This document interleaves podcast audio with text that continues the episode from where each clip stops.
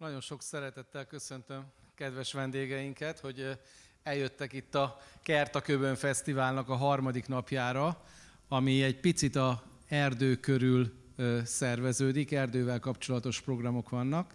Én Ódor Péter vagyok, a Ökológiai és Botanikai Intézetben dolgozom, én vagyok az Erdőökológiai Kutatócsoportnak a vezetője, és most egy picit, egy rövid, egy órás vagy kicsit talán hosszabb blogban arról szeretnénk mesélni, nem annyira tudományról, csak egy picit arról, hogy mi ökológusok, erdőökológusok hogyan tekintünk az erdőre, majd utána egy picit ettől elrugaszkodva arról is beszélgetünk vendégünkkel, hogy milyen ö, inspirációt nyújtottak a fák és az erdők a művészetekben.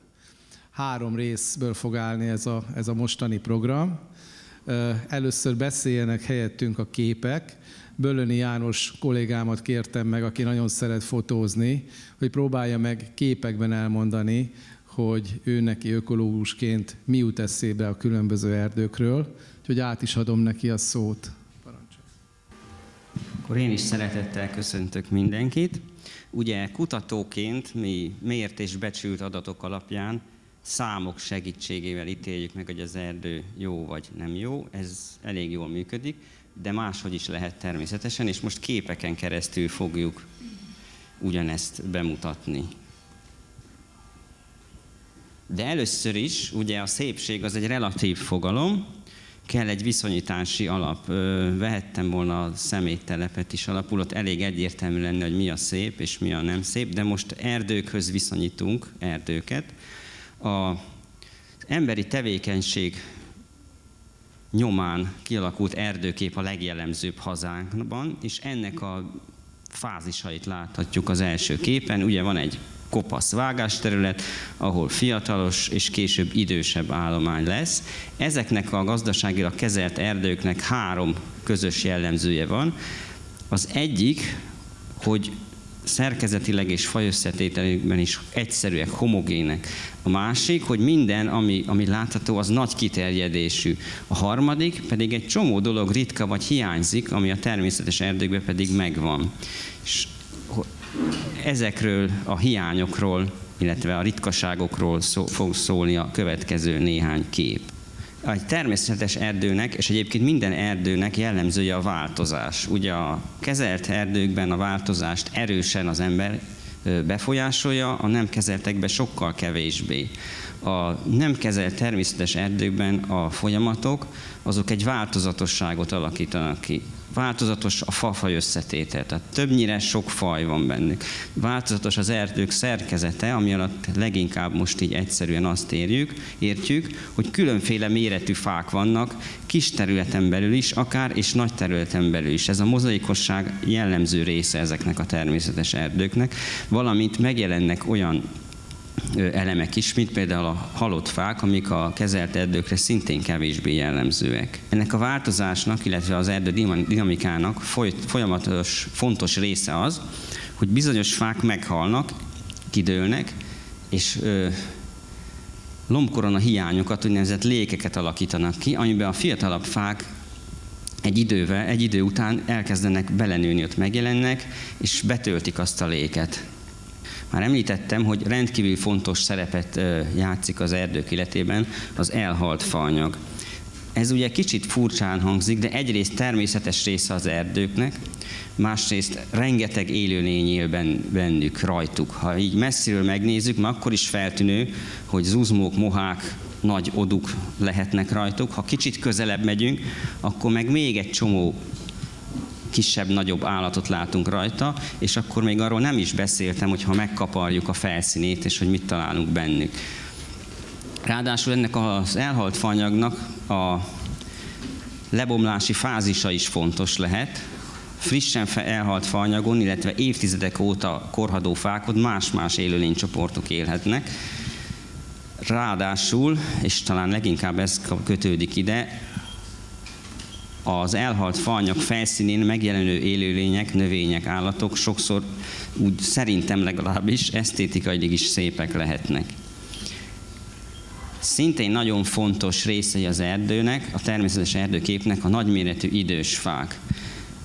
Ugye ezek szerintem képileg is nagyon szépek, ráadásul egy ilyen nagyméretű fának a, a kialakulásához elég sok idő kell.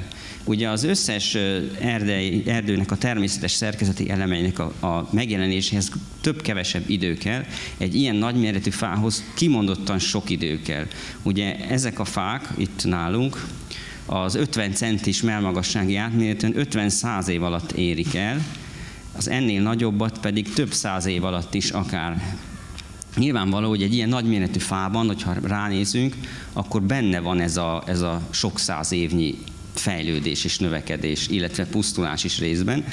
Ugyanis ezekhez a nagy fákhoz nem csak méretük miatt, hanem koruk miatt is szintén rengeteg élőlény kötődik. Eddig olyan típusú változásokról beszéltem, amik viszonylag kis területen mm, talán érzi, ilyen, ilyen néhány átlagos telekméret vagy, vagy tíz lakásméretnyi területen jelentkeznek, de vannak olyan természetes folyamatok és olyan élőhely típusok, ahol a nagyméretű bolygatások jellemzőek, ilyenek a környező magashegységi lucfenyvesek, ahol természetes körülmények között is előfordulnak több tíz hektáros széldöntések. Ezek aztán idővel, a, ha kiviszik a fát, hanem elkezdenek visszaerdősödni, és egy idő után ugyanolyan zárt erdő lesz a helyükön, mint volt korábban. Nagyon érdekes, amikor a számomra legalábbis, amikor az elmúlt koroknak a tájhasználatának a nyomait látom a fákon, illetve az erdőn.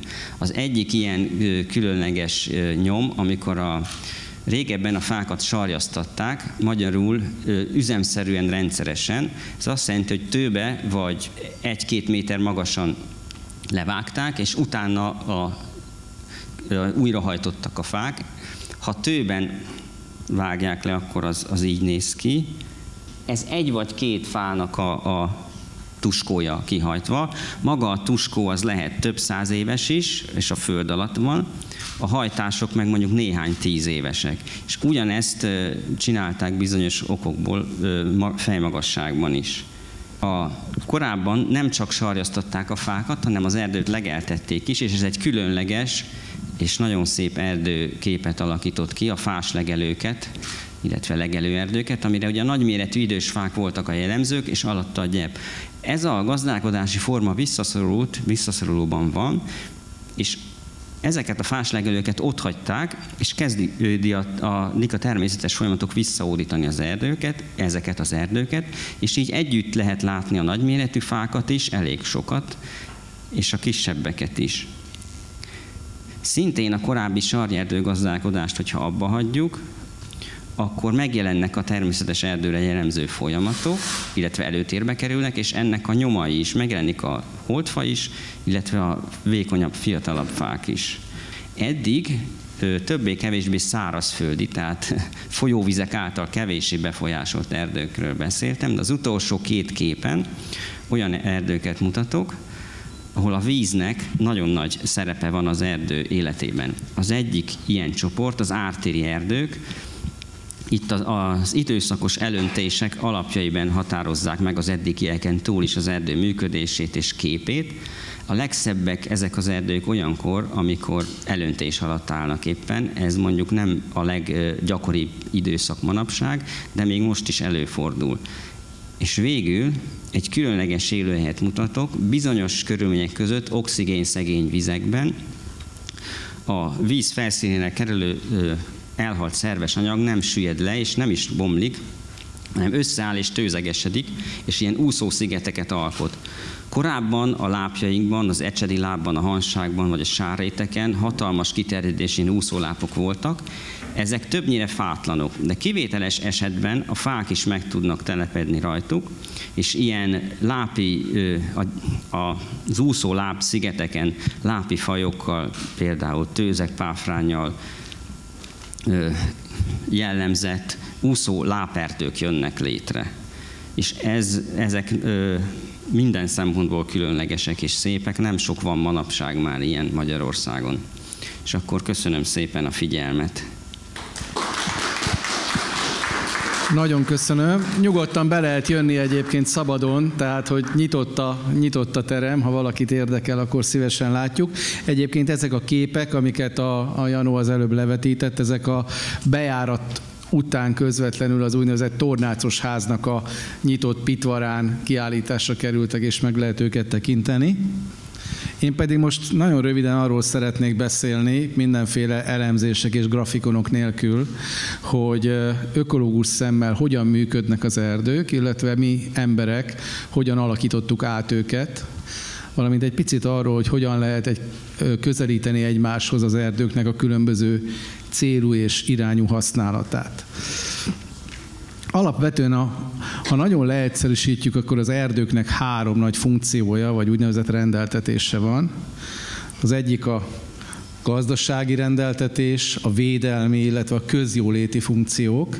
Ezek közül nyilván a történelem során, amivel először szembesült az ember, az a gazdasági ö, ö, szerepe volt az erdőknek, hiszen az erdők és a benne levő fa évezredek óta az embernek az egyik legfontosabb nyersanyaga, mind épületfákat, bútorokat készítenek belőle, illetve nagyon sokáig az egyik legfontosabb energiaforrás volt, és még ma is óriási jelentősége van a fának, mint, mint nyersanyagnak, és akár mint energiaforrásnak is, bár hozzá kell tenni, hogy igazából ez akkor tekinthető egy megújuló energiaforrásnak, hogyha minél inkább olyan termékeket állítunk elő a fából, ami hosszú távon fennmarad, hiszen akkor az hosszú távon megköti azt a szenet, amit a fa az élete során felépített magába. Nem lehet elfeledkezni az erdőknek az úgynevezett védelmi funkciójáról. Európában, Európa területének körülbelül 80%-át erdők borították, tehát a, itt a mérsékeltővi fajoknak a jelentős része az erdőhöz adaptálódott. Ha nem lennének erdők, akkor ezeknek a fajoknak egy jó része eltűnne, illetve ha nagyon átalakítjuk az erdőket az eredeti állapotukhoz képest, akkor is megsínli ez a biodiverzitás de ha arra gondolunk, hogy ez a élővilág sokfélesége, meg a biodiverzitás egy ilyen picit ö, ö, idealista dolog, akkor is egy csomó olyan funkciója van az erdőknek, amik nélkül nem nagyon tudnánk élni. Egyrészt a árnyalásuk miatt rendkívül mérsékelni tudják a klíma hatásokat, a például a klímaváltozásnak a hatásait. Ha bemegyünk nyáron egy erdőbe, akkor rögtön érezzük, hogy egészen más milyen a hőmérséklet és páratartalom viszony. A csapadék eloszlását, mennyiségét befolyásolni tudják az erdők, rengeteg vizet tartanak vissza, a víznek a lefolyását vissza tudják tartani, a talajnak a, az erózióját, a megszűnését meg tudják tartani például hegyvidékeken, illetve rengeteg szenet kötnek meg, tehát az erdőnek egy csomó olyan szabályozó funkciója van, amivel igazából akkor leszünk tudatában, hogyha az erdők nem vesznek minket körül és talán a történelem során legutoljára jelentek meg úgynevezett közjóléti funkciók. Ma viszont azt gondolom, főleg itt a Covid időszakban a társadalom nagy mértékben használta azt a lehetőséget, hogy körülötte erdők vannak, rengeteg ember sétált, kirándult az erdőkben, ahova felüdülésre, pihenésre vágyik, és nyilván nagyon nem mindegy, hogy milyen erdők veszik körül, hiszen az emberek a természetbe akarnak lenni. Amellett, hogy azért a közjóléti funkciót betöltő erdők azok nem az ős természetet kell, hogy mutassák, mert egy csomó olyan infrastruktúrára szükség van, utakra, padokra, kilátókra, amik igazából az embernek ezt a fajta kényelmét szolgálják. Egyébként az első közjóléti funkció, ami szerintem megjelent az emberiségnél, az a vadászat volt, amikor a vadászat zsákmányszerzésből egyre inkább szórakozássá vált. És azt kell, hogy mondjam, hogy kicsit összekössem a védelmi funkciókkal. Azok a Európában megmaradt őserdő maradványok, amelyek még megtalálhatók, azok nagyon sokszor azért maradtak meg, mert valamikor a középkorban a tulajdonosok úgy gondolta, hogy ő inkább szeret vadászni, és legyen lennének olyan erdők, amiket nem fognak hasznosítani egyéb szempontból. A kérdés az, hogy ezeket a funkciókat az erdők egyszerre próbálják meg betölteni, vagy milyen mértékben szeparáljuk azt, hogy egy-egy erdőnek milyen szerepet szánunk. Tisztán a védelmi funkciót legjobban az úgynevezett őserdő maradványok, a többnyire erdőrezervátumok tudják szolgálni. Ilyenek is vannak Európában, bár már egyre kevesebb. Ezek a képek például a körülöttünk levő hegyvidékeken, ez, a, ez Ausztriában, az Alpokban, ez pedig szlovákiai Kárpátokban készült. Ezek az őserdő maradványok azok, amelyek még teljesen úgymond érintetlenül őrzik az egykori élővilágot, illetve az erdő működését. Janó utalt már arra, hogy azért ezek az erdők nagyon másképpen néznek ki, mint, ahhoz, mint azok, amikhez mi úgymond hozzászoktunk. Nem is vagyok benne biztos, hogy mindenki annyira szeretne ilyen erdőkbe kirándulni, mert például nem olyan egyszerű bennük a közlekedés. Ha egy kicsit megnézzük ezeket a fényképeket, akkor érdemes elgondolkodni, hogy miben, miben is térnek el ezek attól az erdőtől, amit mi úgy a túráink során megszoktunk. Hát egyrészt óriási fák vannak benne, ugye itt egy bükk, egy tölgy, az 300-400 évig tud élni, elérik akár az egy-másfél méteres átmérőt. Ilyen nagy fákat a kezelt gazdasági erdőkben nem igazán találunk, esetleg néhány hagyásfát vagy fáslegelőkön találunk ilyen nagy fákat. A másik szembetűnő dolog az a elhalt faanyagnak az óriási mennyisége, ugye itt senki nem viszi ki a fát, gyakorlatilag a biomasszának a egyharmada az nagyon sokszor holdfa formájában van jelen az erdőkben, és a harmadik dolog, amit, amire felhívnám a figyelmet, hogy mivel ezekben az erdőkben, így a bükkösökben főleg a durva léptékű bolygatások ritkák, itt a fák szépen egyesével halnak el, dőlnek ki, és a helyükön, ezekben a lékekben, amit a Janó emlegetett, jelenik meg az újulat foltokban, aztán bezáródik fölöttük az erdő, tele van ilyen középkorú fákkal, vagyis egyszerre találunk meg minden korosztályt, nem elkülönült korosztályokat találunk, hanem egyszerre találunk kisméretű, nagyméretű, fiatal és öreg fákat is. És hát ezen kívül pedig attól függő, hogy mekkora ilyen lukak keletkeznek az erdőben, van, ahol az egyik, van, ahol meg a másik faj tud megjelenni, tehát egy nagyon nagy fajgazdagságban fordulnak elő az erdők. Nyugodtan be lehet jönni, abszolút nem zavar, hogyha valakit érdekel. Ha kicsit beljebb megyünk ezekbe az őserdőkbe, és ránézünk a fákra, akkor egy csomó olyan struktúrát lehet látni, amit egyébként elég ritkán látunk, de biológiai szempontból nagyon fontosak. Ezek például különböző mikroélőhelyek, odúk, bekorhat részek, sebzések, törések a fákon, amelyek, vagy a nagyobb gombatermőtestek, amelyek mind-mind élőlényeknek jelentenek otthont, illetve a holdfának a különböző formái, az erdei élővilágnak körülbelül a, az egyharmada olyan, a fajoknak olyan, amelyiknek a holdfa szükséges élettere. Tehát ha nincs az erdőben holdfa, akkor az erdei élővilágnak a jelentős része egyszerűen eltűnik. Azon kívül, hogy ökoszisztéma szempontjából is nagyon fontos szerepe van a korhadó faanyagnak. Hol vannak egyébként ilyen őserdők? Ez a kép egyszerre vidám, meg egyszerre szomorú, mert hogyha ránézünk, a sárga foltok a földön azok az erdőterületek, a zöld foltok pedig azok, ahol még ilyen őserdőket találunk, tehát azért még van ilyen, hála Istennek a földön. Az erdőborításnak a 8%-a még mindig őserdő, de ha megnézzük, hogy ezeket hol találjuk, akkor egyrészt a trópusokat látjuk, és itt ugye kiemelkedő az Amazonas térsége, illetve a tajgában, a boreális régióban találjuk találunk ilyen nagyobb erdőségeket. A rossz hír az, hogy ezeket az őserdőket attól függetlenül, hogy fontosnak tartjuk, folyamatosan alakítjuk át és írtjuk, tehát ez ma is zajlik. De ha belenézünk itt a mérsékeltövbe, például Európába, akkor itt ilyen zöld foltokat már nem igazán látunk. Ez itt Európa kinagyítva, és ezek a pontok ezeket az őserdő maradványokat mutatják kevesebb, mint egy százaléka az európai erdőknek tekinthető ilyen ősi állapotban, vagy található ilyen ősi állapotban. És az erdőborítás is, ha megnézzük, kb. 80 százalékos erdősültségét Európának kb. 30 százalékra csökkentettük, és ezek az erdők is nagyon másképp néznek ki, mint azok, amikről az előbb beszéltem.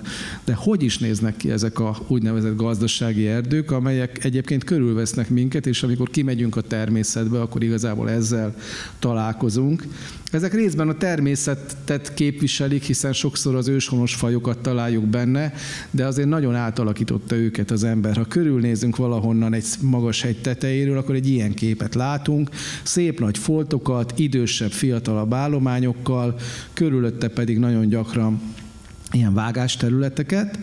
A mai erdőknek a képét Európában alapvetően az úgynevezett vágásos erdőgazdálkodás alakította ki. Egyébként nem olyan régen, ez kb. 150-200 éve terjedt el Európában, aminek az a lényege, hogy viszonylag nagy területeket, általában ilyen 3-10 hektáros erdőket egykorú állapotban tartanak, és amikor eléri az az erdő az úgynevezett vágáskort, akkor levágják, de utána viszont felújítják, ez a tartamos erdőgazdálkodásnak a lényege és faanyagtermelési szempontból teljesen logikus.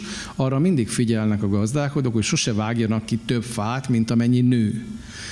Viszont biológiai szempontból azért, azért nagyon komoly kritikák érik ezt a gazdálkodást. Ugye felújítják az erdőt, vagy újra telepítik, vagy pedig hagyják, hogy a természetes újulat az elején egy kicsit megbontják, hagyják, hogy a természetes újulat mondjuk hegyvidéken megerősödjön, és utána vágják le az anyaállományt, kapunk egy ilyen fiatalost, az szépen folyamatosan gyérítik, tisztítják, előhasználatokat végeznek, az egész állományt nagyjából egy korban tartják, és viszonylag fajszegény, egy-egy faj, fafajra koncentrálnak.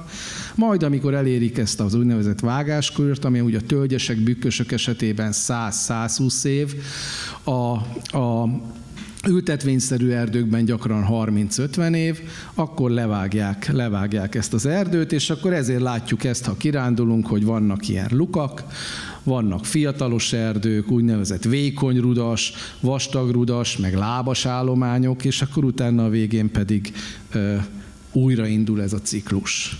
Tehát az öreg erdő az ugyanúgy a ciklusnak a része, mint a fiatalos. Picit nézzünk hazánkra, hogy ilyen szempontból hogy állunk erdőkkel. Magyarországnak körülbelül 21%-át borítja erdő. Nagyjából azt lehet mondani, hogy az erdeinknek a fele, kicsit több, mint a fele őshonos fafajokból áll, ahogy a Janó mutatta, tölgyesek, bükkösök találhatók a hegyvidéken, ártéri erdők az ártéreken, illetve kicsit kevesebb, mint a fele ültetvény, sokszor idegenhonos fajokkal végzett faültetvény, akácosok, nemesnyarasok, különböző fenyvesek, erdei fenyvesek, fekete fenyveseket találunk. És hogyha ezeknek a térbeli eloszlását nézzük, ezek az őshonos fafajú erdők azok a zölddel jelzett területeken, főleg a hegy és dombvidékeinken találhatók, míg a síkvidékeinken leginkább ilyen ültetvényszerű erdőket találunk. Nálunk is vannak olyan erdők, amikben nem folyik semmilyen gazdálkodás. Az erdeinknek a 4%-a az, ami úgynevezett faanyagtermelés nem szolgáló üzemmódban van, vagyis hagyják nőni, hagyják, hogy a természetes folyamatok érvényesüljenek benne. Hozzá kell tenni, ezek nagyon sokszor olyan állományok, amik olyan helyen vannak, ahol amúgy sem nagyon lehet őket megközelíteni, meredek hegyoldalakon, lápokban és ilyen területeken. Ezzel szemben az erdőknek több mint 90%-át az előbb említett úgynevezett vágásos gazdálkodással kezelik, de előremutató irányba vannak olyan természetközelibb gazdálkodások, például az örökerdő üzemmód, ez jelenleg még nagyon röv, kis arányban, de növekszik Magyarországon. A kérdés az, hogy jó, de akkor, akkor hol van itt jelen a természetvédelem? Jelen van, sőt, elég nagy arányban jelen van, ugyanis az erdőknek a több mint 20%-a védett, vagyis az ősonos erdőknek majdnem a fele úgymond védett, és egy csomó korlátozás van természetvédelmi szempontból, de az alapműködés attól még az, hogy ezekben az erdős, erdőkben is van gazdálkodás, méghozzá többnyire ez a vágásos üzemmód. Vagyis Magyarországon és általában így van Európában nem lehet elválasztani a, az úgynevezett teljesen védett erdőket, amikhez nem nyúlunk, és a többi erdőt, amiben gazdálkodunk, hanem egyszerre kell valahogy érvényesíteni a védelmi, illetve a gazdasági szempontokat is. És egy picit itt jönnek képbe a kutatók, hogy ahhoz, hogy ezeket a szempontokat jól érvényesítsük, elég fontos tudni, hogy milyen összefüggés van a gazdálkodás, illetve az élőlények, a biodiverzitás között, és mi ilyesmiket kutatunk. Előbb említettem, hogy vannak olyan gazdálkodási módok, amik egy picit próbálnak természetesebb viszonyokat fenntartani. Ilyen például az úgynevezett örökerdő üzemmód vagy szállalás, aminek az a, az a lényege, hogy annak ellenére, hogy gazdasági célokat is szolgál az erdő, és zajlik benne faanyagtermelés, ezt úgy próbálják megvalósítani, hogy az erdőt, mint állományt soha nem vágják le. Ez azt jelenti, hogy vannak faegyedek, amiket egyedenként kitermelnek, itt lent lehet ezeket látni, majd utána ezeknek a faegyedeknek a helyén hagyják felújulni az erdőt, tehát hasonlóan egy vegyes korú erdő jön létre, mint az őserdőkben, csak persze nem lesz benne annyi holdfa, meg ugye ezeket a fákat el kell szállítani, tehát egy bizonyos feltáró úthálózatra is szükség van. De például egy előnye az, hogy itt egy faegyedet, mivel nem egyszerre kell levágni az erdőt, minden faegyedet akkor lehet kitermelni, amikor a legértékesebb, vagyis egy jó értékes fát akár 140, 150, 160 évig is lehet hagyni. Persze azt tudjuk, hogy mondjuk a valóságban egy bükk vagy egy tölgy azért 300-400 évig is elél. Tehát ez önmagában nem oldja meg a dolgot, de minden esetre egy csomó olyan funkciót biztosít a folyamatos borítás mellett a talajvédelem, vízvédelem funkciókat, amelyek természetvédelmi szempontból nagyon fontosak, és hogyha még itt egyéb módon figyelembe veszünk ökológiai szempontokat, akkor, akkor ez egy nagy előrelépés lenne, ha a vágásos üzemmódból egyre inkább ebbe az irányba mennénk. Pilisben, Bőrzsönyben elég sok ilyen erdőállományt lehet találni. És itt jövünk mi egy kicsit képbe, hogy mi pont ilyesmit vizsgálunk. Itt csak megemlítem, hogy van két kísérletünk a Pilisi Parkerdővel közösen. Az egyikben a vágásos, illetve az örökerdő üzemmódnak az elemeit hasonlítjuk össze. Van egy kísérletesen létrehozott vágásterületünk, van benne egy hagyásfa csoport, van bontott állományunk. Csináltunk egy kisméretű léket, ami az ilyen örökerdő üzemmódnak a, a beavatkozása, és azt nézzük, hogy a, a mikroklímára, az erdei ökoszisztémákra, illetve a különböző élőlénycsoportokra hogyan hatnak ezek a beavatkozások. Tehát van egy másik kísérletünk, az úgynevezett pilis lék kísérlet, ahol különböző méretű meg alakú lékeket vágtunk az erdőbe, és itt is azt nézzük, hogy ezek a különböző típusú beavatkozások hogy hatnak a felújulásra és a biodiverzitásra, hogy egy kicsit segítsük a gazdálkodót abban, hogy minél inkább tudja érvényesíteni ezeket a természetvédelmi ökológiai szempontokat a faanyag termelés mellett. És egy másik kutatásunkat említeném meg, ami már nem ennyire a gazdálkodásra fókuszál, hanem arra, hogy ha olyan erdeink vannak, amiket kivonunk a gazdálkodás alól, de alapvetően a szerkezetükben még ezt a vágásos üzemmódnak a hátrányait bírják, akkor milyen természetvédelmi kezeléssel lehet a leghatékonyabban meggyorsítani azokat a természetes folyamatokat, amik amúgy is kialakulnának az erdőbe, ilyen beavatkozások például egyes nagyfák megsegítése, holdfa létrehozása, a lékek vágása, és mi azt vizsgáljuk Asszalos Réka kolléganőm vezetésével, hogy az élő világ hogyan reagál ezekre a természetvédelmi kezelésekre. És egy picit kitekintve ebből, táji szinten hogyan lehetne harmóniába hozni a gazdasági és a védelmi funkciókat, erre mutatnék egy ábrát. Nagyon fontos az, hogy legyenek a tájban olyan állományaink, amiket kivonunk a gazdálkodás alól. Ezeket hívhatjuk rezervátumoknak, hívhatjuk természeti övezeteknek, ahol viszonylag nagy területen bolygatatlanul érvényesülnek a természetes folyamatok, de hát nyilván ez Magyarországon most 4 pont az EU-nak van egy olyan irányelve, hogy ezt európai szinten növelni kell, de amilyen népességben vagyunk, és amilyen elvárások vannak, azért ezt nyilván nem lehet a végtelenségig növelni. Tehát a 4%-tól valahogy el lehet mozdulni mondjuk 10, 10%-ig talán, ebben is kétségeim vannak, de azért a mátrix, ami ezt körbeveszi, az még mindig a gazdasági erdők lesznek, tehát nagyon fontos az az élővilág szempontjából, hogy ezt, ezt a nagy világos részt hogyan műveljük, és itt nagyon fontos az, hogy bejöjjenek ezek a természet közeli gazdálkodási módok, illetve ezen kívül hagyjunk vissza olyan elemeket, amik az élővilág szempontjából fontosak. Tehát például legyenek kisméretű kíméleti területek a sziklakibúvásoknál, a barlangbejáratoknál, az erdei patakok mellett, a vízfolyások mellett, vagy egyáltalán olyan területeket válasszunk ki, ahol, ahol elsősorban védelmi szempontokat érvényesítünk, illetve egyedi szinten érdemes megjelölni minden erdőállományban olyan fákat, amelyekre egyszerűen azt mondjuk, hogy ezt sose fogjuk bántani. Ebből legyen nagy fa, legyen holdfa, biztosítsa azokat a funkciókat, amelyeket az erdei élőlények igényelnek, és nyilván ebbe kell integrálni azt is, hogy ahol, mert ez azért ezek a kivont állományok nem a turizmus szolgálják, beléjük lehet menni, de igazából itt nem ez a fő cél. Ebbe kell integrálni a közjóléti funkciókat, a megfelelő úthálózatot, turistautakat, kilátókat, padokat, stb.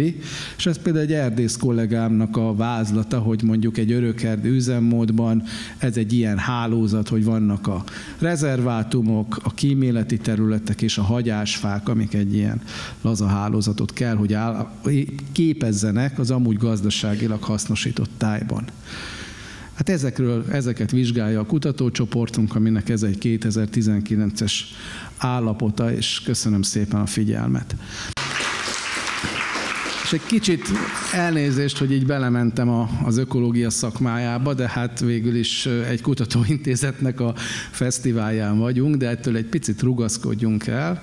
Ezért szeretnék beszélgetni egy vendégünkkel, aki művészettörténész, Bolyár Iván Andrással, illetve kolléganőmmel, Aszaros Rékával arról, hogy az erdő hogyan, és az erdő és a nagy, nagy fák hogyan jelentek meg a művészetekben, hogyan inspirálta a művészeket ez a csodálatos életközösség, akár a, a a szépművészetben, akár pedig az irodalomban. Úgyhogy kérem, Andrá, Iván és Réka gyertek. Egyébként Iván művészettörténész, és a, olyan szempontból vagyunk vele kapcsolatban, hogy a 10 millió fa közösségnek egy meghatározó szervezője, akiknek pont ez az egyik céljuk, hogy minél több fa és minél több nagy fa legyen Magyarországon. Nagyon szépen köszönöm a lehetőséget, és nagyon megtisztelő, hogy ilyen tudós emberek között egy kakuktojásként itt meg, megtűrtök. Az én hát hogy is mondjam, a lehetőségem az az, hogy bölcsész létemre művészettörténeti vagy kulturális szempontból közelítsem meg ugyanezt a témát. Tehát én egy civil vagyok, talán mint a vendégek többsége, és civil módon közelítettem, közelítek a fák kérdéséhez, és a, egy pár gondolatot gyűjtöttem össze. Valamikor a Krisztus után 23-24-ben Komóban, Komó környékén született idősebb Plinius, aki 77-ben ö, jelentette meg a Naturalis Historia című kötetét, vagy könyvét, ami hát egy ilyen alapmű.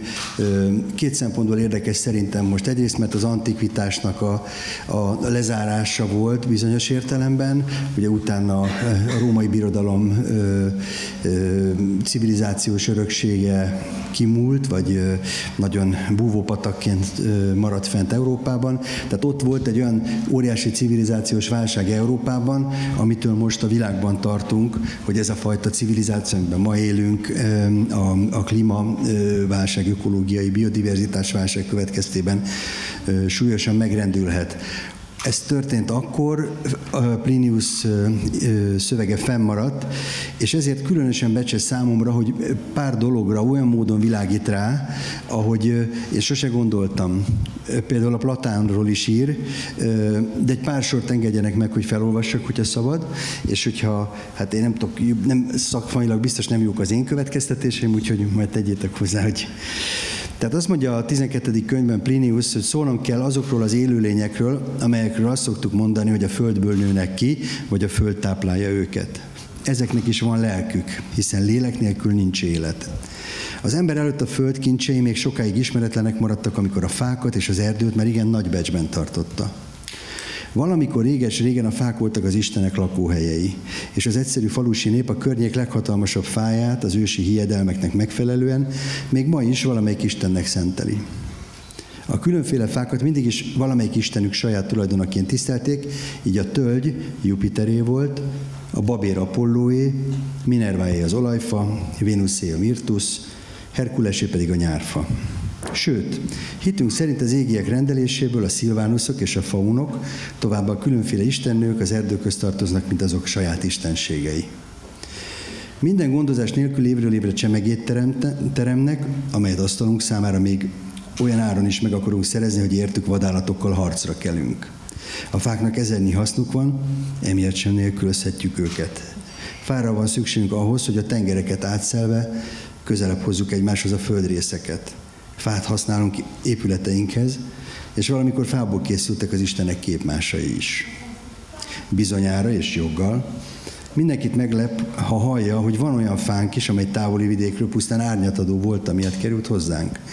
Ez a platán amelyet az Ion tenger egyik szigetére azért telepítettek, hogy ott Oliomedész sírját díszítse, innét került át Szicíliába, így az egyik legelső volt az Itáliában meghonosodott fák között közbevetőleg mondanám, hogy amikor az őshonosság, nem őshonosság kérdése fölvetődik, akkor hát nagy kérdés, hogy mondjuk egy olyan fa, mint a platán, az most akkor biztos őshonosnak számít. Már itt meg tudjátok mondani, hogy mikortól őshonos egy fa? Hát ez, ez egy nehéz kérdés, amit meg szoktak különböztetni, az az úgynevezett archeofiton, vagy archeo, archeofita és neofita fajok, és itt nagyjából a nagy földrajzi felfedezéseket, tehát körülbelül Kolumbusz időszakát, meg az utána levő időszakot tekintik vízválasztóra, vannak, hogy amik utána jöttek be, azokat tekintjük neofitonnak, tehát a kukorica, a burgonya, és aki meg magától jött azok, és amik mondjuk így a, a, a, már az ókorban itt voltak, vagy jöttek, és nem tudjuk pontosan, mint a platán, vagy a szerítgesztenye, azokat már gyakorlatilag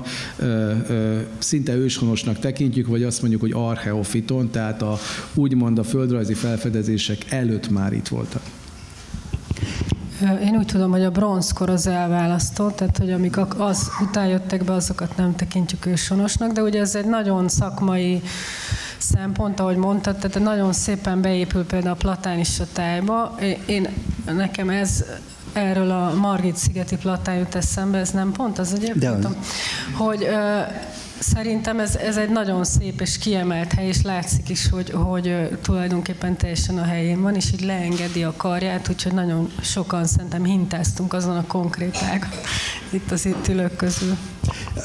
Én a személyes vonatkozás miatt hoztam be ezt a Margit szigeti platánt. A nagymamám, ezt nagyszüleim részben éltek is a Margit szigeten valamikor a 30-as években pár évig, részben meg a környéken, és a nagymamám nap mint nap kísértálta ez a fához, ez volt a kedvenc fája.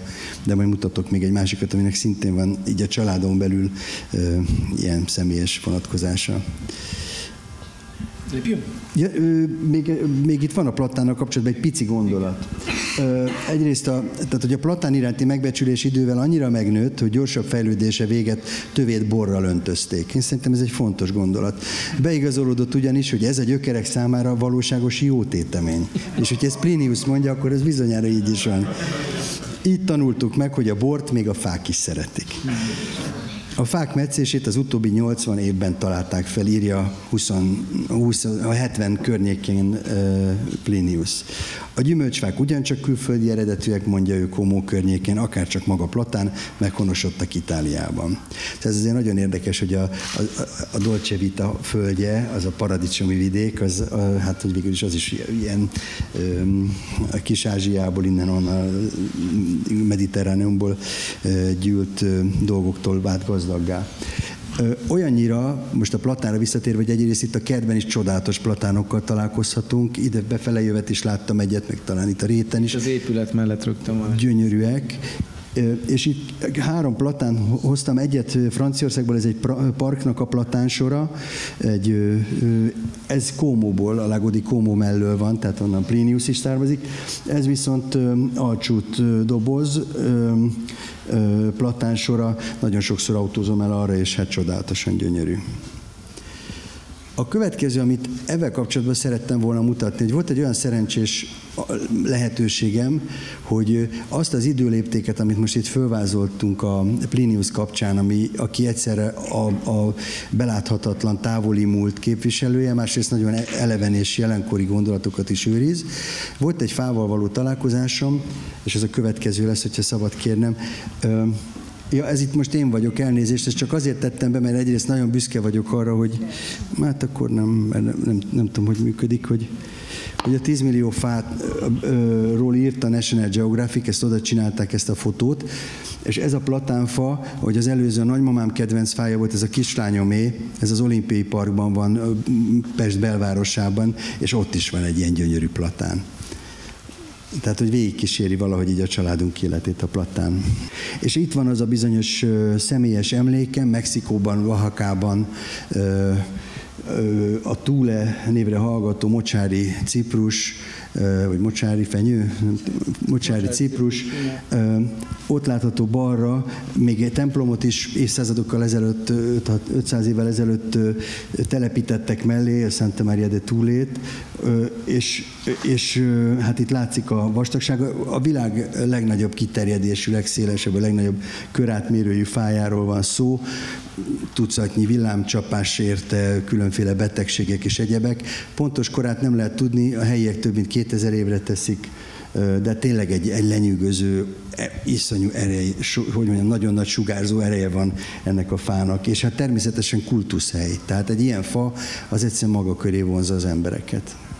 Azt hadd jegyezzük meg itt, hogy, hogy a kertben is vannak nagyon szép mocsárciprusok, és hogy érdemes kimenni megnézni, ezeknek vannak ezek a ciprusbabái, ilyen légzőgyökerei, és nem csak, hogy ilyen légzőgyökerei vannak, hanem most, ha jól tudom, a moméről jöttek fiatal művészek, és még szobrot is rejtettek el a légzőgyökerek között. Itt, hogyha elmennek, elmentek itt jobbra, és aztán visszakanyarodva ott a kis híd mellett állnak ezek a nagyon szép és öreg mocsár ciprusok. Hát ennek a kis testvérei. Még ehhez annyit hadd tegyek hozzá, hogy tényleg belegondolni is furcsa, amikor egy-egy egyed, egy élő lény, 1000-2000 évig, évig él, és gyakorlatilag a, az emberi történelem lép, léptékét átél, és ebben nyilván a, a fák a, a, a meghatározóak, de itt egy kis kitérőt hadd tegyek, hogy ez nagyon érdekes, hogy a növények nagy része klonális, ami azt jelenti, hogy vegetatívan képes szaporodni, és nem csak magról tud terjedni, hanem újabb és újabb sajrakat fejleszt, és nem is gondolnánk, hogy mondjuk egy nádas, az lehet, hogy 100 méter hosszan egy egyed, vagy egy fű gyepje, ott is az, e, a genetikailag egy egyed van jelen, és egy ilyen genetikai egyednek a életciklusa végtelen. Tehát, hogy gyakorlatilag lehet, hogy az a nádas, mint egyed, több ezer éve ott él, nyilván ez kevésbé így kevésbé misztikus, mint egy ilyen fa, mert itt jobban azt érezzük, hogy ez egy individum, míg egy nádasról vagy egy saspáfráj telepről nem érezzük, hogy egy individum, de akkor is az érdekes, hogy ott, ott az, a, az, a, az, a, az az élő lény, az akár végtelenségig, ezer, több ezer évig el tud élni, hogyha úgy adódik. Bocsánat, hogy a lágyszárú növényekbe is belementem egy kicsit, de visszaadom a szót. Hát szerintem ebből tanulunk. Nekem is ez volt a döbbenetes, hogy amikor Plinius írta a maga gondolatait, ez a fa már élt. És amikor a spanyolok itt megjelentek leigázni a, a helyi indián lakosságot, akkor az még majd csak 1400 évvel később, vagy jóval később történik. Tehát, hogy tényleg fantasztikus ez a, megélni a földi időléptékeket nekünk, akik hát ugye olyan rövid ideig vagyunk itt. Ez a, ez a fajta lépték élmény, ez nyilván rengeteg, tehát az nagyon érzékeny emberek számára óriási, hogy mondjam, erőt ad, illetve óriási inspirációt ad. Talán a következő kép, ami mindannyiunk számára ismert, jól bizonyítja ezt. Ez a, ezt úgy ismerjük, hogy a magányos cédrus. Nekem a művészettörténet tanszéken volt a professzorom, Német Lajos, ő nevezte ezt a, el, hogy magányos cédrusnak ezt a képet. Eredetileg a nagy cédrusnál Libanonban volt a címe a Csontváritól. 1907-ben készült ez a kép, és hát lényegében egyszerre egy, egy, egy álomszerű valami, hiszen erős állatias átérzetei vannak ennek a fának, tehát nagyon erősen érződik az élőlény jellege, és egyszerre mondják egyfajta önarcképnek is, illetve a 19. század vége, 20. század eleje nemzeti önképe szempontjából a keleties eredetünkre utaló vonásai is vannak a képnek, tehát Csontvári ebben például a magyarság keleti származását vélte meg, megfogalmazni. Tehát ő úgy gondolta, hogy ebben a képben tudta megfogalmazni. De egyébként azt is mondta, és itt most idézem őt, hogy a gondviselés nem pihent, megfestette velem a libanoni 5-6 ezer éves cédrusfát, amelynek egyik ága kardot ránt és fenyegeti a világot. Tehát egy apokaliptikus látomásról van szó, és maga az önarcképnek is vagy a lelki, szellemi önarckép jellegnek is van egy ilyen drámai jellege. Ezt a képet Csontvári egy valós fáról mintázta, tehát volt előtte egy fa, amit ő lefestett, vagy pedig inkább ez a saját gondolatában volt ez a fa, vagy erről mit tudsz? Valós fát festett meg, hiszen járt Libanonban, többször is meglátogatta Libanont. A következő kép mutatja is, hogy, hogyha meg tudjuk mutatni, hogy hát ilyesféle fák vannak, és, de, de olyan erős belső világa volt a Csontvárinak, és annyira a saját belső történései vetültek ki, hogy az az élmény egy, soha nem, ér, nem volt számára fontos az, hogy, hogy realisztikusan képviselje azt, amit látni. Ő Münchenben tanult, tanult a realista festészet központjában, ahol megtanultak nagyon pontosan festeni a művészek, de még az ott készült munkáiban is annyi személyes transformáció van, ami Csontváriról szól inkább sem, mint a, a valóság objektív visszaadásának az igényéről. Itt lehet még egy megjegyzésem, hogy ö, számomra azért nagyon érdekes amúgy is ez a libanoni cédrus, most függetlenül Csontvári művészetétől, ami nekem nagyon fontos, hogy valahogy a, az ember és természet viszonyának számomra egy nagyon mély szimbolikája. Tehát, hogy egyrészt mennyire fontosak számunkra az öreg fák, ugye a Libanonnak ott van a zászlójába, ami is, ha tudunk egy öreg fáról, elmegyünk oda kirándulás közben, de mindeközben mi történik? Az történik, hogy Libanonban már alig van néhány ilyen fa. Tehát azokat az óriási erdőségeket mind leírtottuk különböző gazdasági okok miatt. Tehát, hogy ez az a kettősség, ami bennem mindig egy nagy, nagy kérdőjel, hogy, hogy miért vagyunk ilyenek, és hogy tudunk ezen átlépni, és hogyan tudnánk már nem csak szimbolikusan szeretni a fákat, nem csak a lelkünkben, hanem a tetteinkben is. Igen, érdekes, ez, amit mondasz, ez a kettőség. Mehetünk tovább, mert ugye itt ez a zarándoklás a nagy cédrushoz szintén Libanonban készült képe Csontvárinak, ugyancsak 1907-ben készült, és 8-ban állítottak ki aztán Budapesten ezeket. Egy kétszer két méteres képről van szó, tehát amikor az ember szembeáll vele, akkor is ez egy monumentális darab. De hát erről szól, a kultuszról szól, arról, hogy körbe táncoljuk, körbe öleljük, dédelgetjük ezeket a fákat, és valahogy, mint hogy az ember kettősége lenne benne, hogy egyszerre van ez a gyengéd viszonyunk, valamivel értjük, tiszteljük, szeretettel övezzük, és a következő pillanatban pedig valami racionális megfontolásból, vagy érdekokán rettetesen elpusztítjuk. Itt most nem hoztam ilyen fényképet, de nagyon érdekes, amikor a, talán Kaliforniában, vagy hol vannak ezek az őrületes égigérő fenyők, hatalmas. Igen, a, tengerpart és a hegyvidéki mamutfenyők, a Sequoia Nemzeti Parkban például, igen. Egy ismerősöm mondta, hogy oda ment hozzá, és ér, mintha bőr lett volna, szinte lélegzett a fa, lehetett érezni a, a lüktetését, vagy az ára, energiaáramlást benne, vagy az életáramlást. És hogy vannak fotók a, szintén a 20. század elejéről, ahol a, a, az új földrészt meghódító új emberek, akik nagyon, nagyon megmutatják az erejüket, óriási hasíték a fában, már szinte ki van döntve, és beállnak 15-en a, csak a hasítékba. És aztán persze kidől a fa, vagy kidöntik a fát és gyönyörű fotók egyébként, de megrázóak, mert egyszer az ember képtelenségéről, vagy a valósághoz, a természethez való képtelen viszonyáról is árulkodik, hogy mint a, mint a vadászatnál, amikor lelövik a gyönyörű zsiráfot, és akkor ott pózolnak a, zsirá, a halott zsiráffal. Valahogy ezt éreztem. Igen, de talán ez is benne van, hogy, hogy az akkori kultúrában a természetre, mint egy, mint egy soha ellenfogyó, végtelen energia és nyersanyag forrásra tekintettek, és senkiben nem merült fel az, hogy, hogy ez véges.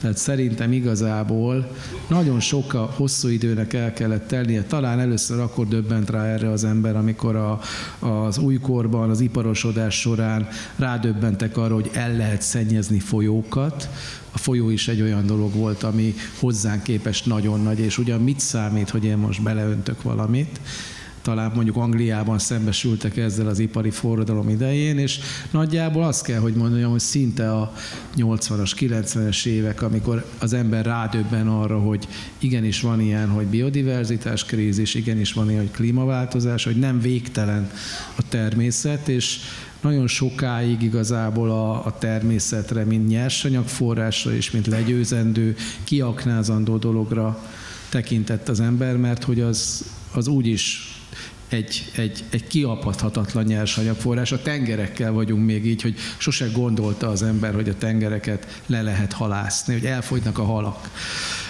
és, és aztán ezzel sorra ma azt gondolom, hogy szinte ma szembesül az emberiség. Tehát az, hogy a 19. század, vagy a 20. század elején még, még, még ez volt a szemlélet, ez igazából Ma, ma egy picit elítéljük, de, de akkoriban ez teljesen természetes volt, mint ahogy a legnagyobb természettudósaink, mondjuk, vagy természetvédőink, mondjuk Herman Otto, ő is még akkor puskával madarászott, és ez teljesen rendben volt, mert és a nagy botanikusaink is ásóval gyűjtötték a növényeket, tehát hogy nagyon nehéz a mai mai szemlélettel, mondjuk ökológiai szemlélettel megítélni, mert akkor, akkor ez még fel sem merült, hogy ebből probléma lehet, ha én kivágom azokat a mamutfenyőket mikor így a, ilyen apokaliptikus víziók vannak a, az emberiség jövőjével kapcsolatban, akkor mindig az jut eszembe, hogy azért vannak olyan emberi kapacitások, amiket ezekbe sose számolunk bele.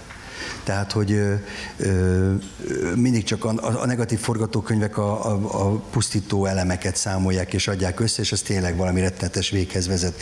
De azt, hogy például, hogyha a következő, ezt a képet nézzük, vagy akár a következőt, ami ö, csak arra utalott, megint a túlét látjuk, és a ö, ö, mexikói indiánok veszik körül a fát, itt indiaiak vesznek körül fát, tehát valahogy akármerre vagyunk a világban, ugyanez a kultusz, ugyan, ugyanez a fajta gyengét viszony, talán még vannak más képeink is, amik ezt mutatják, időről időre kialakul, tehát van mire hagyatkozni, az emberek ti is például, ahogy járjátok az erdőt, vagy mások máshol. Igen, az ember egy nagy fához ér, akkor valahogy nehéz megállni, hogy ne álljon mellé, ne fényképezkedjen levele, ne ölelje körül, ne nézzük meg azt, hogy na hány ember éri körbe. Ez egyébként Urkut mellett készült idén tavasszal ez a, a fotó, és azt hiszem ez Magyarország talán vagy legnagyobb, vagy második legnagyobb bükfája, bár igazából nehéz is azt mondani, hogy egy fa, mert annyi oldalága van, hogy nem is is, úgy, nem is lehet úgy megmérni, ahogy az ember egy normális fát megmér a melmagassági átmérőben, de igen, tehát hogy a, a, a nagy fák ezt váltják ki az emberből, hogy először lefényképezkedik, még azok is lefényképezkednek, akik lehet, hogy ott a túloldalon, vagy a másik képen utána kivágják azt a fát, nem biztos. Igen, szóval hogy azért van egy ilyen dinamika a pusztító és a gyógyító erők között, és talán azért némi, tehát most elég sok intést kaptunk, hogy talán a gyógyító erők is föl tudnak erősödni, és hogy mondtad, hogy az ipari forradalom volt, amelyik először ilyen nagyon nagy léptékben, táji léptékben pusztított és szennyezett, és hogy nem gondoltunk bele.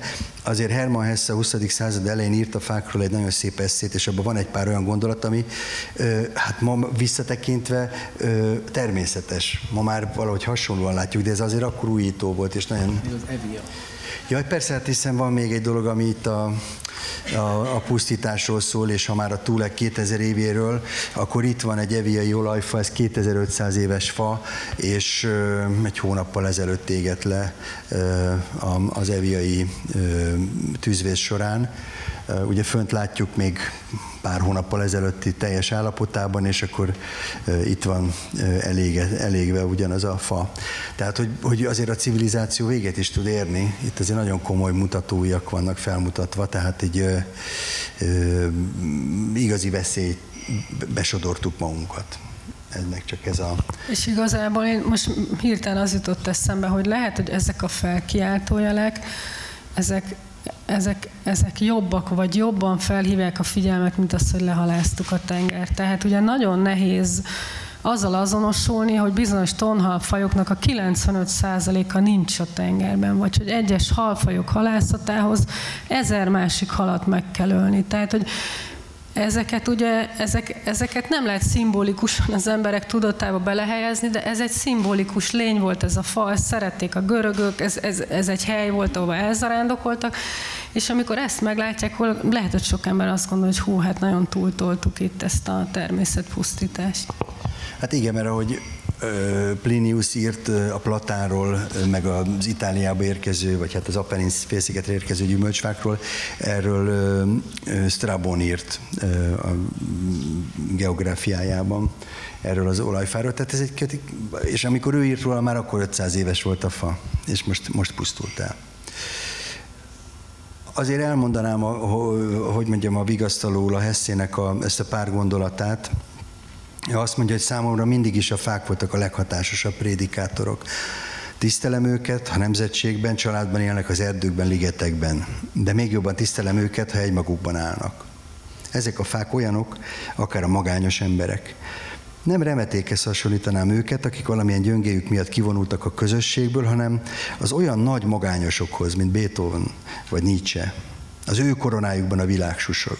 Gyökerékai végtelenségben nyugszanak, ám de ők, és egyedül ők nem vesztik el magukat benne, hanem életük minden erejével csak egyet akarnak, betölteni a saját önmagukban lakozó törvényüket, kiépíteni saját alakjukat, önmagukat ábrázolni. Semmi sem szentebb, semmi sem példázatosabb egy szép, erős fánál. Ha egy fát kivágtak és napvilágra kerül, csupasz, halálos sebe, egy egész történetet olvashatunk le törzsének és sírjának világló koronájáról, az évgyűrűkben és a görcsökben hűségesen le van jegyezve minden küzdelem, szenvedés, minden betegség, boldogság és növekedés, az ínséges és a bőséges esztendők, a kiált támadások, átvészett viharok. Minden parasztfiú tudja, hogy a legnemesebb és legkeményebb fának vannak a legszorosabb évgyűrűi. Azoknak a fatörzseknek, amelyek fenn a hegy magasán örök veszélyben növekedtek. Törhetetlen, erőteljes példányá. A fák szentek. Aki képes beszélni velük, meghallgatni őket, az megtapasztalja az igazságot. A fák nem tanításokat és recepteket prédikálnak, hanem az egyénnel mit sem törődve az életős törvényét. A fa beszél. A, bizalmam, a bizalmamban van az erőm. Semmit sem tudok az apáimról, semmit sem tudok az ezernyi csemetéről, amely évente sarjad belőlem. Végigélem magjaim titkát, semmi mással nem kell törődnöm. Bízom abban, hogy bennem van az Isten. Bízom abban, hogy a feladatom szent. Ebből a bizalomból élek. Mondta 19-ben Herman Hesse. Ennek kapcsán jutott eszembe, hogy egy nagyon komoly, hogy mondjam, erdő ökológiai igazság is volt ebben a, a dologban, amit felolvastál, hogy egy fafajon belül, mondjuk a bükkön belül igazából azok az egyedek tudnak hosszú kort elérni, akik lassan növekednek és stresszelt állapotban. Tehát, hogy egy jó, jó kedvező termőtalajon gyorsan megnövő bükfa, az rövidebb ideig fog élni, mint egy ilyen sziklás, senyvedő ö, helyen, és pont a természetes erdőknek ez egy sajátja, hogy ott a fák nagyon lassan érik el a felső lombszintet, alászorulnak, sokkal több idejük van gyökeret fejleszteni, erősebb faanyagot fejleszteni, mint mondjuk a gazdasági erdőkben az úgymond felfelé, fényben fürdő felfelé húzott fák, és sok esetben ezért az állékonyságuk is nagyobb. Elnézést, hogy ilyen messzire mentem a hesszei idézetek vagy gondolatoktól. Egy picit átléphetnénk a fákból az erdőbe, én nagyon szeretem a fákat, de az erdőt még jobban szeretem, és látható egy-két őserdő az előző előadásban is, ugye mutattunk őserdő képeket, ez a Bielovezsában készült, ami Európa egyik legnagyobb síkvidéki őserdője, bár ez nyilván értékemberi hatások, de egy rendkívül impozáns erdő, illetve hogy ne, ne menjünk olyan messzire, ez a, ez a felvétel pedig Csehországban a a, a, a, a Zsoffin erdőrezervátumban készült, és irodalomból számomra az egyik ö, ö, ö, legszebb verszak, ami nagyon szépen leírja azt az érzést, ami én bennem mondjuk van, amikor a, ezekre az őserdőkre nézek, európai, bükkös, tölgyes őserdőkre, hogy milyen szépek és milyen kevés van belőlük, az a, a Pilinszki apokrifjének egy részlete, a második részlet, vagy a második ciklus, ami valahogy úgy kezdődik, hogy ezért tanultam járni, ezekért a kései, keserű léptekért. És majd este lesz, és rám kövül sarával az éjszaka, és én hunyt pillák alatt őrzöm tovább vonulást apró fácskákat és ágacskáikat, levelenként a forró kicsi erdőt. Valamikor paradicsom állt itt. Félálomban újuló fájdalom, hallani óriási fájt. Nem tudom Pilinszki mit gondolt, én tudom, hogy ő nagyon szeretett kirándulni, meg kint lenni, de, de én nekem abszolút azt jelenti ez a sorra, hogy ezek az egykori őserdők eltűnnek, ö, ö, pici zsebkendőnyi foltokba szorulnak vissza, és ma már, ma már ö, ö, tényleg ilyen ö, az utolsó fákat hallani, és, és levelenként kell megvédeni ezeket a forró pici erdőket, és nagyon szomorú, hogy még Európában is, például Romániában, ahol még megy Ukrajnában, ahol még vannak ilyen nagy kiterjedésű őserdő maradványok, relatíve nagy kiterjedésűek, ezek is folyamatos veszélybe vannak, úgyhogy nekem erről a erről a verszakról ez jut eszembe, annak ellenére, hogy lehet, hogy Pirinszki valami egészen másra gondolt, amikor ezt írta, hiszen ez egy meglehetősen mozaikokból álló misztikus vers, és igazából ezt nem is nagyon lehet megfejteni. Körülbelül 20 éve dolgozunk már együtt, és lehet, hogy minden erdőökológusnak ez jut eszébe, erről sose beszéltünk, de nekem is ugyanezt jelenti ez a verszak, tehát az őserdők eltűnése. És Réka, te is hoztál egy Igen, egy én egy József Attila verset hoztam, valahol van itt egy József Attila kötet, akkor lehet, hogy inkább abból olvasom föl. Amit József Attila szerelmes költészetének egyik fő uh, darabjaként szoktak emlegetni, az Áldalak búval vigalommal. Áldalak búval vigalommal, féltelek szeretnivalommal, őrizlek kérőtenyerekkel, búzaföldekkel, fellegekkel. Topogásod, muzsikás romlás, falam ellened, örökomlás. Düledék árnyán ringatózom, lehelletedbe burkolózom.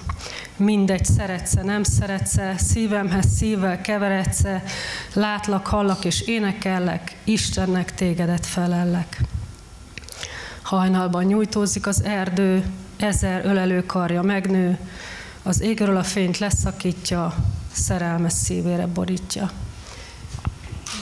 Arra a kis kalandra szeretnélek most titeket kérni, szeretném önöket kérni, hogy megkérném Ivánt, hogy még egyszer olvassa fel ugyanezt a verset, Uha. de ellátsz addig? Vagy Nem. akkor Pétert kérjem meg? Péter lehet, hogy ellát.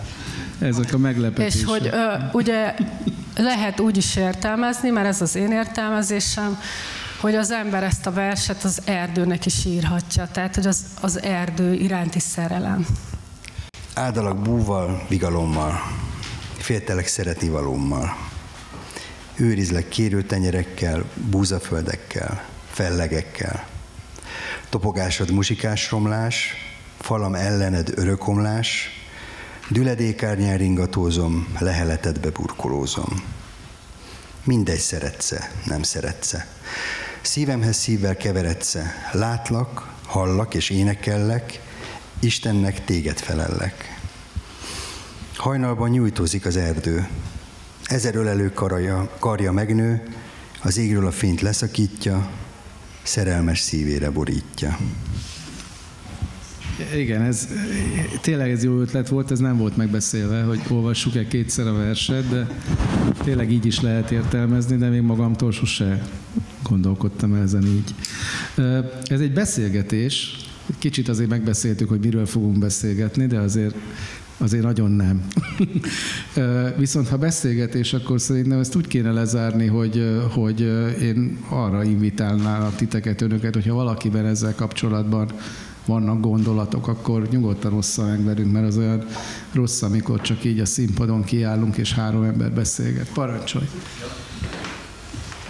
Hát én csak azt szeretném megkérdezni, hogy eh, mit lehet tenni, csinálni konkrétan, és ez kicsit ez ilyen provokatív kérdés, igaz, mert hogy ti csináljátok részben ezt a 10 millió fa mozgalmat, ami a National Geographicnak a nyitó oldalán is ott volt.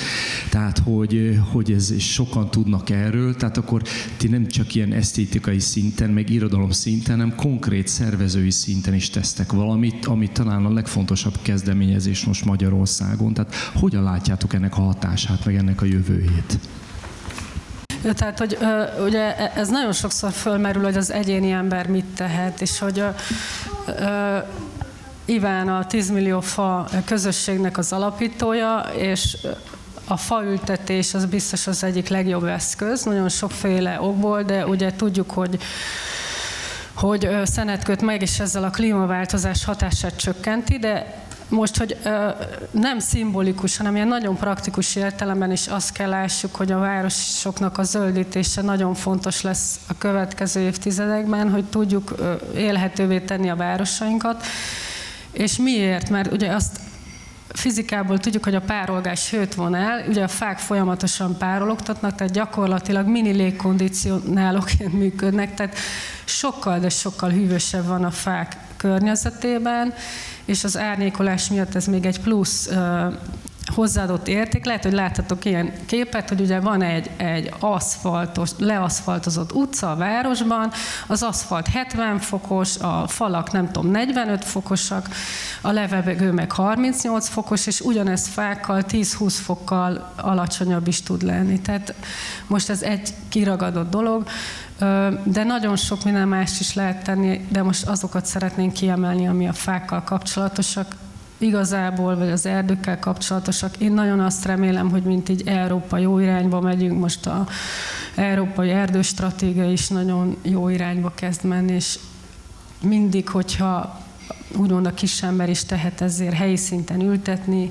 helyi kezdeményezésekhez csatlakozni, nem engedni, hogy a helyi természetvédelmi területen mondjuk pusztítás legyen, civil aláírások, a civilek a legerősebbek, és ez néha akkor is segít, mint talán láttátok itt az elmúlt évtizedek, elmúlt években, hogy voltak olyan kivágások, amik erdészetileg legálisak voltak, de már szeretnénk egy kicsit, hogy az erdőtörvény is megváltozzon, vagy picit más legyen a szemlélet, ne lehessen 180 éves erdőket kivágni, akkor a civileknek lesz itt a legnagyobb szerepe ebbe. Igen, én is egy picit a, a egyfelől rendkívül fontosnak tartom a, a faültetést, főleg az ember környezetében, tehát a településeken a faültetés, de erdőökológusként én a számomra a kulcs az, hogy hogy tudunk sáfárkodni a meglévő erdeinkkel, és különösen a még meglévő komoly természeti értéket hordozó őshonos erdeinkkel. Nincsenek olyan illúzióim, hogy azt mondhatjuk, hogy akkor holnaptól kezdve ezeket csak védjük, mert arra a faanyagra szükség van, és lehet, hogyha a társadalmat megkérdezzük, ez egy érdekes dolog, hogy mondjuk azok az emberek, akik városban élnek és kirándulni járnak az erdőben, azok egészen másképp állnak hozzá, mint akik mondjuk ott élnek, és mint nyersanyagként is nagyon fontos szerepet tölt be. Tehát, hogy ezt érzem egy kulcs, kulcs lépésnek, hogy, hogy jobban sárfárkodjunk velük, és jobban figyelembe vegyük a, a, a, az ökológiai funkcióit az erdőknek, és ebben, ebben mindenki tehet, ebben nagyon sokat tudnak tenni a társadalom, a nyomásgyakorlással, a civilek. Talán hozzá tudunk járulni mi is ökológusok a kutatásainkkal, de azért nagyon kulcs szereplők ebben az erdészek, hogy ők felismerik, hogy gyakorlatilag kicsit megváltoztak a társadalmi elvárások. Még mondjuk a 60-as, 70-es években, ami ugye nem volt olyan régen, mondjuk egy emberöltő életében még alapvetően az volt az elvárás, hogy, hogy fagyár legyen az erdő, és akkor működött jól az erdész, hogyha ezt minél hatékonyabban megtette, egy, egy tartamos fagyár, ma egészen más elvárások vannak, és azért sem a az emberek szemlélete nem tud egyik napról a másikra változni, sem az erdők nem tudnak egyik napról a másikra megváltozni. Tehát, hogy elég sokat szokták ostorozni az erdészeket, részben joggal. Tehát nagyon sok, sok változás történt a, a, az erdész szakmában, meg az erdész fejekben, csak ez, ez egy lassú dolog mind az erdők tekintetében, amíg az erdőkön ez látszik, mind a, mind a szakma tekintetében. Tehát nagyon sokat változott, én egy picit védem őket, nagyon sokat változott az erdőgazdálkodás, de még nagyon sokat kell változnia, én azt gondolom. Másnak esetleg? Még esetleg ehhez, hogyha egy-két gondolatot szabadna, én a 60-as évek közepén születtem, és amikor nevekedtem mondjuk ugye a 70-es évek elején, akkor Amerika a leggazdagabb hely volt a világon, és fantasztikus, mindenki Amerikába akar kerülni, és Nyugat-Németország, NSK, tehát hogy a, ahol a, a piacgazdaság a legdiadalmasabban mutatta meg magát, a kapitalizmus, a fogyasztói társadalom és akkor ez robbanásszerű volt, és úgy tűnt, hogy egy, egy nagyon kényelmes, nagyon lusta, nagyon, nagyon minket körbeölelő életnek a kereteit lehet megteremteni így. Ez, ez történt mondjuk 50 éven, 40-50 év alatt. az emberiség a legnagyobb pusztítást ebben a fél évszázadban követte el a Földdel szembe, saját magával szembe is, és nincs még egyszer ennyi időnk arra, hogy ezt rendbe tegyük. Ezt most csak azért mondom, mert én azt érzékelem, hogy Ugye pár héttel ezelőtt jött ki a kormányok közötti nemzetközi tudományos testületnek a, a klímahelyzettel kapcsolatos anyaga, ami egy nagyon sok-sok száz oldalas, nagyon komplex anyag, ami azt mondja, hogy gyakorlatilag a foszilis energiával és ez az egész, az arra épülő kultúrát gyakorlatilag ma be kéne csukni és be kell fejezni. Tudjuk, hogy ez nem reális, hiszen autóval jöttem ide, autóval fogok hazamenni. De az, hogy pár éven belül bejöjjenek olyan ö, szabályok, amik mondjuk korlátozzák a repülést, vagy azt mondják, hogy páros rendszámú autóval lehet egyik nap menni, páratlanul a másikon, és akkor ez pár évig így van, utána még ennyi se lesz, és még jobban szűkítik és szűkítik. Én szerintem ez lesz. Tehát úgy változtatni radikálisan, hogy nem változunk, és nem változik semmi, úgy nem lehet. Tehát arra kell szerintem normálisan fölkészülnünk, hogy egy más életformát fogunk pár éven belül élni. Nem biztos, hogy ez baj. Ez azért baj, mert azt hiszük, hogy csak ez az élet van, ahogy most élünk. Egyrészt, hogyha a nagyszüleinkre vagy a dédszüleinkre gondolunk, ők se így éltek nem feltétlen voltak mindig boldogok. Nekem például van egy fotóm a nagypapám nagymamájáról 1880-as évek végéről, egy nagyon kérgeskezű, keserű arcú parasztasszony van azon a képen, nyilván a földdel való együttélés és a küzdelmes együttélés és a mindennapi javaknak a földből való kiszedésének a, a, a nagyon dolgos évtizedeken át megterhelő életformája az nagyon nem jó. Tehát nem ide akarunk visszatérni nyilván, de hogy, hogy mi lesz ez az életmodell, ahova majd jutunk, hát ez, ezen nagyon sokat kell gondolkozni szakmabeliekkel, tehát hogy mert, mert nem fog menni. És igen, de visszautalnék azokra a kapacitásokra, amiket itt mondtam, és hát volt nemrégiben a Friderikusnak egy beszélgetés a Csányi Vilmossal, akit egy, egy bölcs, 86 éves tapasztalt idős embernek tartok, aki ez sok mindent látott, és hihetetlenül érti az emberi ö, ö, természetet is, meg az állati természetet is, és ő azért a nem ö, ilyen ö, negatív utópiákat festett föl. Tud, tudja, hogy mi jön, azt ő látja, de abban is hisz, hogy, hogy az emberben van, van egy alkalmazkodási képesség. Igen, most ennek kapcsán érdemes megnézni a David Attenborough-nak a, a nemrég kijött filmjét, illetve a könyvét, ami szintén a problémákon felül kiutat is próbál mutatni.